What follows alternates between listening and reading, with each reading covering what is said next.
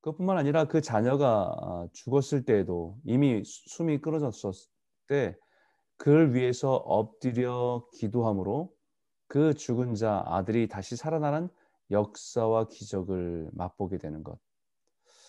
마지막으로 더 놀라웠던 것은 어, 그의 사역을 다 마치고 하나님 부르심이 있을 때 죽음을 거치지 않고 살아서 하나님의 불마차를 타고 하늘로 올라간 죽음을 경험하지 않은 아, 하나님께 올라간 그 유일한 선지자가 아, 엘리야였습니다. 성경에 이런 기적과 능력을 행한 선지자가 많지 않습니다. 아, 정말 대단한 사역을 감당했던 사람이 엘리야였던 것입니다. 그러다 보니까 이스라엘 백성들에게 정말 영적으로 어둡고 소망이 사라질 그때에 말라기의 말라기 선지를 통해 4장 5절 6절에 보면 보라 여호와의 크고 두려운 날이 이르기 전에 내가 선지자 엘리야를 너에게 보내리니 그가 아비의 마음을 자녀에게로 돌이키게 하고 자녀의 마음을 그들의 아비에게로 돌이키게 하라. 아, 도, 돌이키지 않으면 두렵건대 내가 와서 저주로 그 땅을 칠까 하노라 하시니라라는 말씀으로 그들에게 그 어둠 가운데 소망 주는 메시지로 엘리야를 보내시겠다는 약속을 하신 겁니다. 아, 그러다 보니까 유대인들은 엘리야의 존재에 대해서 어, 강한 이미지를 갖고 있을 뿐만 아니라 어, 언젠가 엘리야를 오겠구나. 엘리야가 주님이 메시아가 다시 오시기 전에 엘리야가 와서 놀라운 능력과 기적을 행하시겠구나라는 기대는 늘 가지고 있었던 것 같습니다. 근데 그 능력이 이 세례 요한에게 엘리야의 심령과 능력을 주시겠다라고 약속한 것입니다. 그런데 어, 가만히 생각해 보면 어, 우리가 세례요한의 인생을 여러분도 기억하시겠지만 세례요한의 세례 요한의 인생에 있어서 엘리야와 엘리야의 경험 엘리야 인생에서 경험된 기적과 능력이 겹치는 게 거의 없다는 겁니다. 어, 세례 요한이 우상 숭배자들과 싸운 기록 도 없습니다. 비가 오도록 기도해서 비가 왔다는 기록도 없습니다. 오히려 비가 내리지 않는 광야에서 오랜 세월, 세월을 살아간 사람이 세례 요한이죠. 먹을 것을 위해서 기도해서 풍족하게 먹었다는 기록도 없습니다. 평생 메뚜기와 석청을 먹으며 광해에서 어, 살았던 기록만 있죠. 죽은 사람을 살린 기록도 없습니다. 죽음을 피해서 불마차로 하늘에 올라가기는커녕 오히려 헤롯에게 미움을 받아서 목이 잘려서 순교한 사람이 세례 요한입니다. 어, 우리가 볼 때는 어떻게 보면 엘리야의 기적과 엘리야의 능력과 능력이 나타난 모습들을 하나도 어, 세례 요한의 인생에서 찾아볼 수가 없습니다.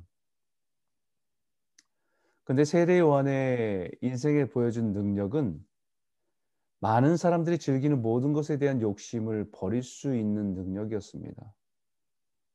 편안한 집에서 자고 좋은 것을 먹고 좋은 옷을 입으며 살아가고 싶은 욕망, 그것을 버리고 광야에서 메뚜기와 석청을 먹으며 양털을 입고 살아가는 그것에 만족하는 삶을 보여줬던 거지요.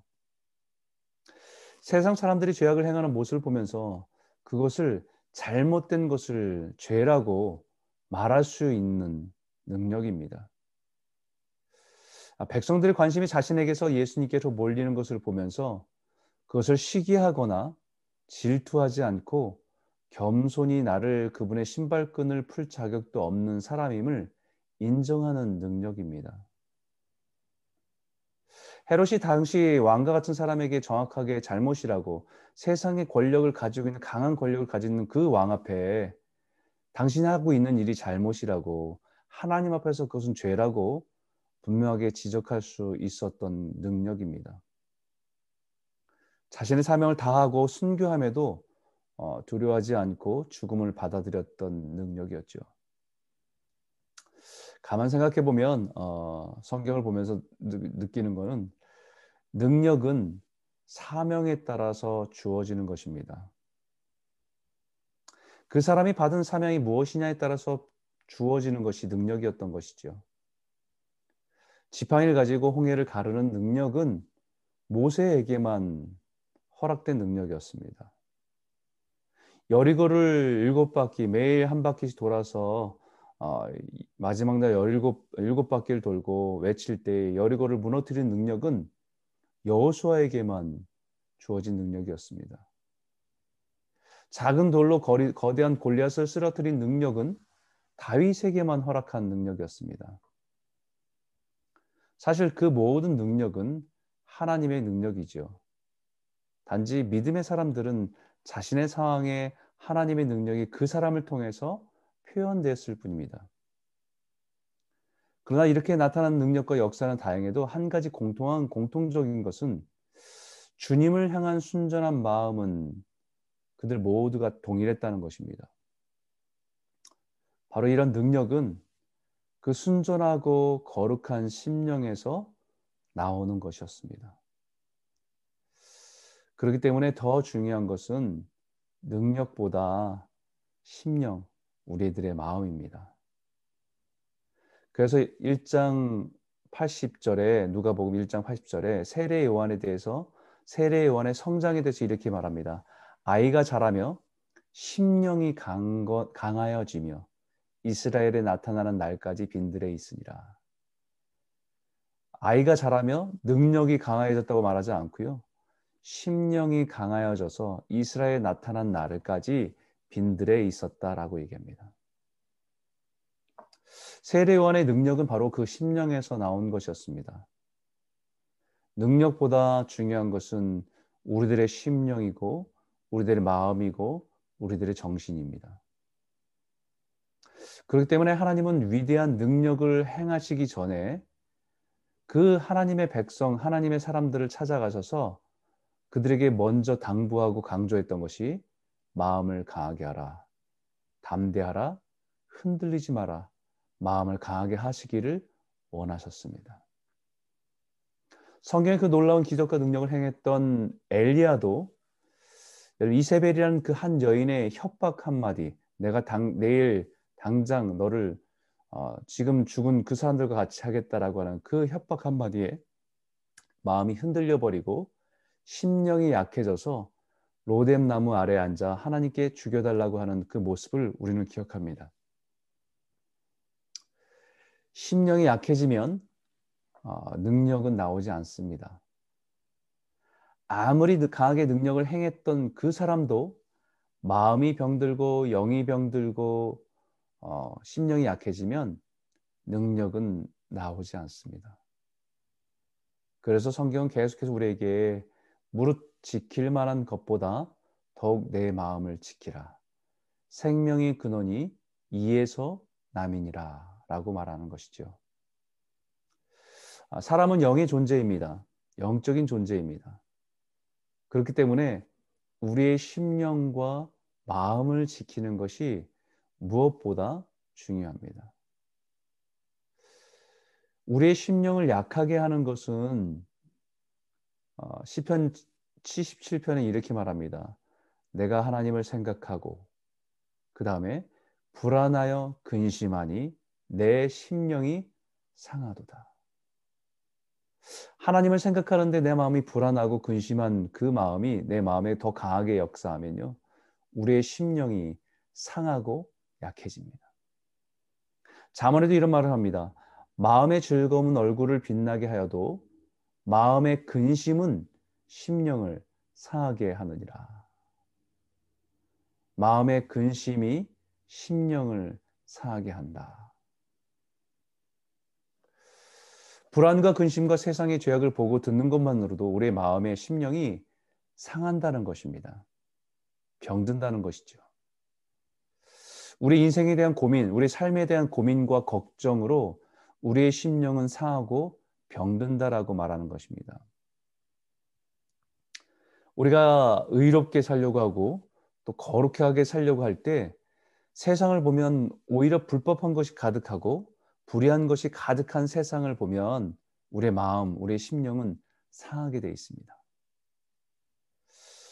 왠지 그런 걸 보면 저렇게 살아야 될 것 같기도 하고 혹시나 내가 너무 무식하게 아, 무식하게 믿는 것은 아닌가라고 생각하며 손해 보는 것 같은 그런 마음들이 우리 마음을 더욱더 상하게 하고 병들게 합니다. 우리 마음이 병들면 우리 삶에 아, 살아간 삶의 능력이 나타나지 않습니다. 믿음의 능력이 역사하지 못하는 거지요.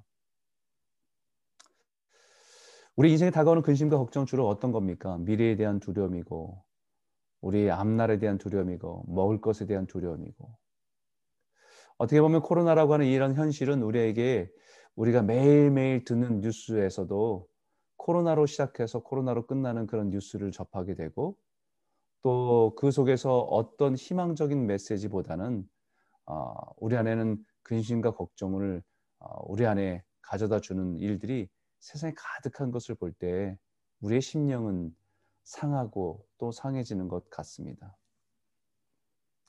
그런데 우리의 심령을 강하게 하는 것은요, 하나님의 말씀으로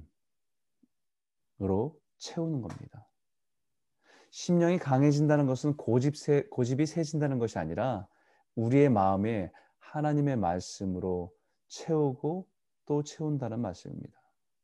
하나님의 말씀을 붙들고 그 약속을 의지하고 또 묵상하고 새 레완의 능력은 강한 심령에서 나오는 것이었습니다.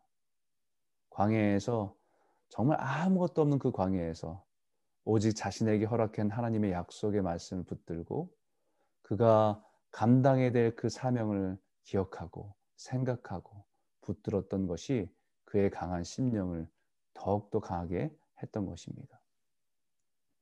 어떤 환경과 여건도 그의 심령을 흔들거나 깨뜨릴 수 없었습니다. 어떤 권력자도 아니면 그가 처한 그런 환경도 그의 인생에 먹는 것이나 사는 것으로 근심하지 않았습니다. 입는 옷이면 낙타 가죽으로 만든 옷이면 한 벌이면 만족했고 먹는 것이라고 한다면 메뚜기와 야생꿀이면 좋겠습니다. 무엇을 먹을까 걱정과 근심을 해본 일이 없습니다. 집이라고 한다면 광야에서 동굴에서 머리만 두고 잘 수만 있으면 만족했습니다. 그것이 세례 요한의 인생에 중요한 것이 될 수 없었기 때문입니다. 어, 사도 요한도 성도들을 생각하며 기도할 때 이렇게 기도했습니다. 사랑하는 자여, 내 영혼이 잘됨 같이 내가 범사에 잘되고 강건하기를 내가 간구하노라. 내 영혼이 잘되고 내 영혼이 강건하기를 성도를 생각할 때마다 기도했다는 것입니다. 저는 이 말씀을 우리 성도님들이 올해 한 해를 살아가면서 우리의 기도 제목 가운데 하나님 어, 다른 많은 능력이 아니라 우리의 심령이 주 안에서 더욱더 강건해지기를 원합니다. 어쩌면 광야 같은 시간들, 우리의 삶 가운데 불편함과 불, 부족함이 가득한 광야 같은 시간을 지날지라도 우리의 심령이 강건해서 넉넉히 이기며 승리를 승리하시는 그 은혜를 누리시는 저와 여러분 모두가 되시기를 주의 이름으로 축원합니다.